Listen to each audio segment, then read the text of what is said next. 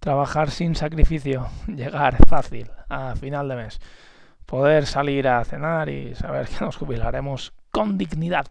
Esto es, para mí, tener la vida resuelta.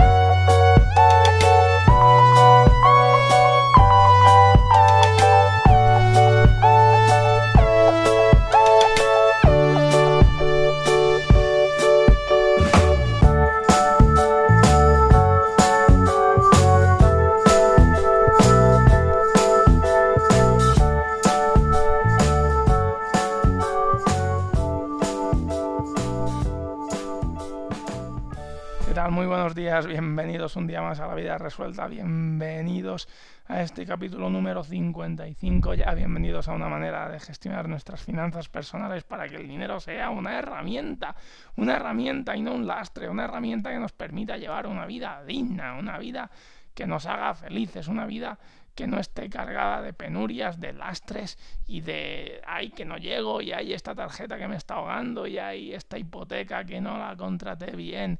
No, hombre, no. Eh, pongamos la vida resuelta y luchemos contra todo lo que no nos enseñó el gobierno, que nos quiere, pues ahí incultos financieramente para ver si se presentan en las próximas elecciones como la solución a todos cuando realmente no van a solucionar nada.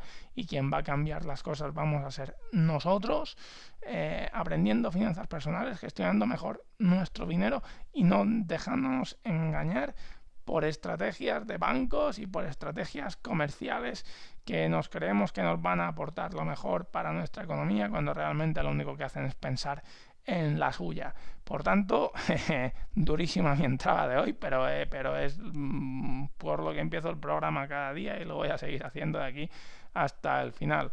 Eh, si todos y cada uno de los que estamos en este país o en el continente o en el mundo desarrollamos técnicas para gestionar nuestras finanzas personales, estrategia y tomamos conciencia, el mundo cambia, pero ya. Mientras esperemos que lo haga un gobierno y que sean ellos quien mejoren o quien vayan a mejorar nuestra situación, estamos muy, muy, muy perdidos. Eh, y como gran parte de la mayoría de la población, de hecho, ha optado por este camino, pues creo que vamos a seguir así un rato. Así que si estamos aquí, tanto tú como yo, pues Gracias por estar, gracias por concursar y a ver si entre los dos y los demás que nos escuchan, pues vamos, vamos para adelante. Bien, estábamos en el ciclo de trabajar sin sacrificio, ya sabemos que soy un gran defensor de que aquí hemos venido a aportar valor a los demás y a dedicarnos a algo que a nosotros nos apasione, nos guste y que 90.000 horas de trabajo o 90.000 horas de cualquier cosa que no nos gusta es una barbaridad. Por tanto, en esta parte del mundo en la que vivimos, al menos, yo creo que tenemos derecho a buscar algo que realmente nos aporte valor. Y no solamente derecho, sino la obligación, porque todos y cada uno de los que estamos aquí nos ha dado la vida algo que no nos ha dado a los demás. Tenemos algo. Y ese algo, pues estamos obligados por justicia a ponerlo al servicio de los demás. Y esto es así. Pero claro, esto además tiene una implicación muy fuerte en las finanzas personales, porque pues cuanto más disfrutas y más bien te lo pasas, más ingresos sueles recibir y menos gastos innecesarios sueles tener eh, que, comprarte para satisfacer tu vida, porque el premio lo tienes trabajando cada día. Eh, y esta es un poco la, magia del trabajo y las finanzas personales cuando el trabajo gusta. Bien, dicho esto, eh, en este ciclo, bueno, vimos cómo elegir un trabajo que realmente estuviera acorde a nuestra persona y que aportara valor a los demás. Es el segundo capítulo de, este ciclo. Em, y bueno, claro, luego hay que materializarlo. En el capítulo anterior vimos que la primera manera de materializarlo era ser empleado, es decir, trabajar para alguien. Vimos los pros y los, y los contras. Tiene cosas positivas, nos da una estabilidad de ingresos que pues esa estabilidad de ingresos nos facilita la gestión de nuestras finanzas personales, sobre todo si somos personas pues inestables en eso, pero por otra parte tenemos un límite en eh, el incremento de nuestros ingresos que está muy topado porque dependemos de otra persona y aunque intentemos cambiar las cosas, mmm, difícilmente nos vayamos a, vayamos a ingresar más. Por tanto, pues ahí se, nos puede estar escapando, escapando algo. Pero bueno, esta era la, primera opción. ¿eh? Ya sabemos que parto de la idea del libro de Robert Kiyosaki de...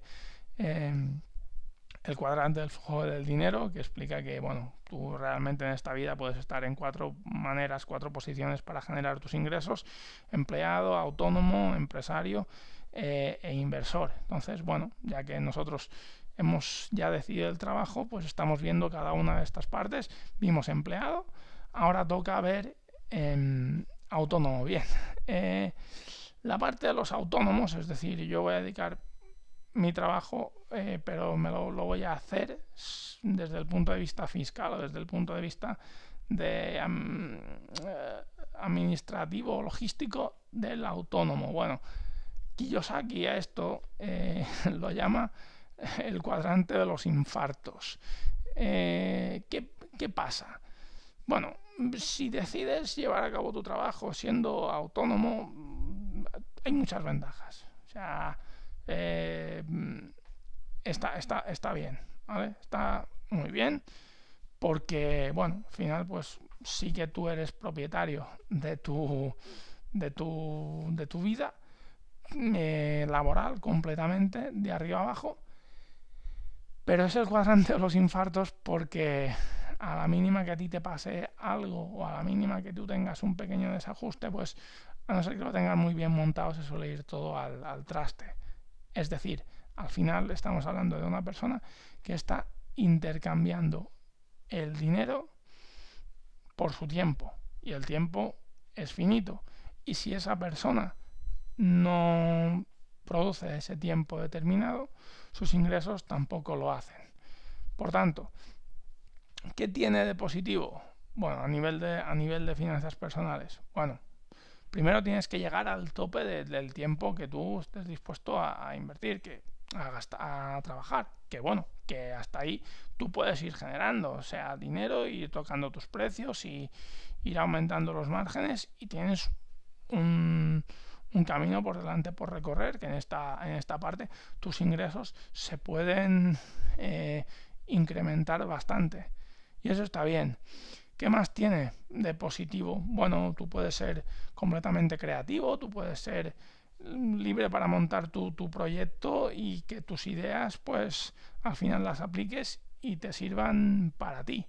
Y eso pues al final está, está bien, puedes replicar un poco todo lo que te ha funcionado y de, y de cada vez pues generar más ingresos. ¿Qué tiene de negativo? Bueno, pues tiene ese tope, tiene ese tope que al final cuando tú llegas a él, pues no puedes incrementar más, pero también tiene la dificultad, y yo en esto me rijo bastante en la dificultad de la inestabilidad de los, de los ingresos. ¿A qué me refiero y por qué hago tanto hincapié en la inestabilidad de los ingresos en la gestión de las finanzas personales?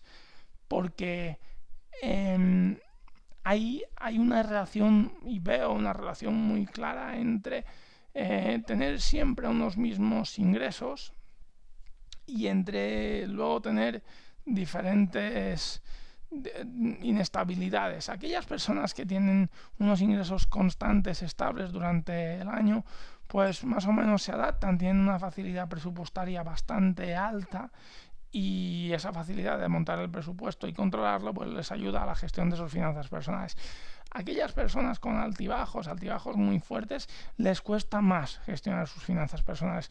Entonces tienen que estar bastante más disciplinados. Yo desde aquí dos cosas. Si eres eh, o vas a ser o vas a desarrollar tu trabajo desde autónomo. El primero es que no uses la misma cuenta corriente para todos, que eso, eso, eso yo lo, veo a veces y digo, no, por Dios. Y pagan... Eh, la guardería de los niños desde la misma cuenta corriente que les han eh, pagado el último proyecto que, que han hecho. Eh, y pagan los impuestos desde la misma cuenta corriente que han usado para ir a comprar al mercado. Y es un desastre, es un auténtico, es, es, es, un auténtico descalabre, descalabre. Entonces, eh, autónomos que sois o autónomos que vais a ser de la sala, cread dos cuentas corrientes aparte. Una para eh, lo que es vuestra parte empresarial y otra profesional y la otra es por vuestra parte personal. Y todo lo que tengáis que cobrar y gastar de la empresa en una cuenta y lo que tengáis que gastar y, de vuestra vida en otra cuenta. Porque si no malo ¿vale? eso genera una, un, un en la gestión de las finanzas personales y en la gestión de las finanzas profesionales. Y ahí se genera un desbarajuste fuerte. Y luego lo segundo que quiero añadir es que una manera de controlar eso es si tú más o menos tienes eh, ingresos pues que mm, volátiles, fluctuantes, un mes 3.000, otro mes 1.000, eh, un mes 4.000, otro mes pues a lo mejor 900 Em, yo lo que diría es que eh, te hicieras una transferencia periódica de tu cuenta de, profesional a la segunda cuenta que has creado para solamente tus gastos personales, que fuera como tu nómina. ¿vale? Te, te, la, te, la, fijas y te vas haciendo, te vas haciendo esas, esas transferencias para eh, que si puede ser que sean de la manera más eh, mm, eh, iguales, al menos durante un periodo de tiempo de un año, iguales durante 12 meses, para que tú puedas llevar mejor tus presupuestos. Eso organizaría muy bien tus, tus finanzas, tus finanzas personales y te ayudaría a tener un control muy fuerte. Que las cosas te han ido muy bien. Bueno, pues al final de año, pues te, te haces la, la, paga de la paga de Navidad y pues, hombre, yo te aconsejo que te guardes una reserva en la parte de, profesional, en la, tu cuenta corriente profesional, porque pues, siempre te, te, va a ir muy bien tenerla y no te descapitalices, pero si te han ido muy bien las cosas, pues a final de año te pagas un, un buen plus de esa primera cuenta. Pero sobre todo, genera, si vas a ser autónomo, genera dos cuentas. Esto es eh, importantísimo, eh, uno para tu parte personal, uno para tu parte profesional. Y lo segundo, eh, te va a ayudar mucho como autónomo en que tú mm, hagas una transferencia de dinero periódico y de la misma cantidad, al menos durante un periodo de un año, a tu otra cuenta corriente. Eso te va a tranquilizar mucho. Por eso, si decides ser autónomo, pues que sepas eso. Vas a tener un límite de ingresos, pero tú más o menos vas a poder ser pues el dueño de tu, de tu vida profesional completamente. Vas a poder mmm, tener más, más ingresos y eso también está bien. Pero a gestión de las finanzas personales vas a tener que armar un sistema similar al que yo te he dicho o puede ser que eh, tengas problemas y al final, bueno, que si te decides por esa opción, por la de ser autónomo, al menos gestiones tus finanzas personales desde este punto de vista. Así que nada más, como siempre digo, no sois responsables de la cara que tenéis, sí de la cara que ponéis. Eh, agradezco mucho vuestras valoraciones en iTunes, Spotify, iBots, Google Podcasts.